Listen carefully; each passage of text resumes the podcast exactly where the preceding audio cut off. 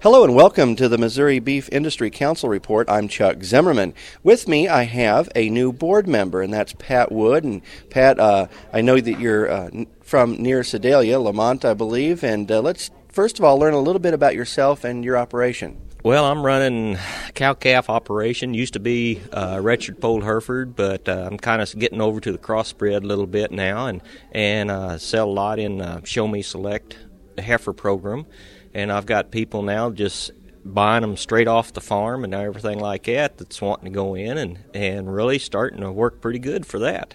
How do you feel about having the responsibility that uh, goes along with being a member of this board and and managing those checkoff dollars? Well, it, it's a different aspect. Uh, it's really more what I'm hearing, and I'm kind of listening more than, than talking a lot because find out what how to do it.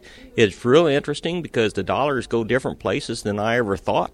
You know, from the other side. I mean, you hear about it and all that, but you really don't know the down grassroots of it until you get in, and it's really interesting about doing that. And the guys that's on there is really good and knows what's going on, and, and I think there's a good board there, and, and hopefully I can learn a lot to, just by watching them and then getting involved in it.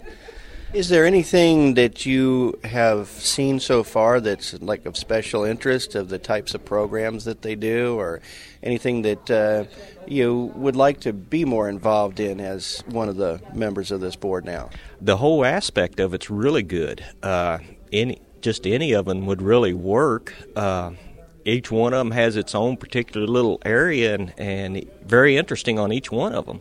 I know I've been listening to David Dick that came off the board and, and he's helped me out a lot, telling me different things and, and listening to him, you know, in the evening when we was just sitting around talking and, and it's really interesting each aspect of it, what each part fits into the puzzle and it's going to take a while for me to get all that together, which part goes where and all that. But it's really interesting to, and you know, you learn a lot from it.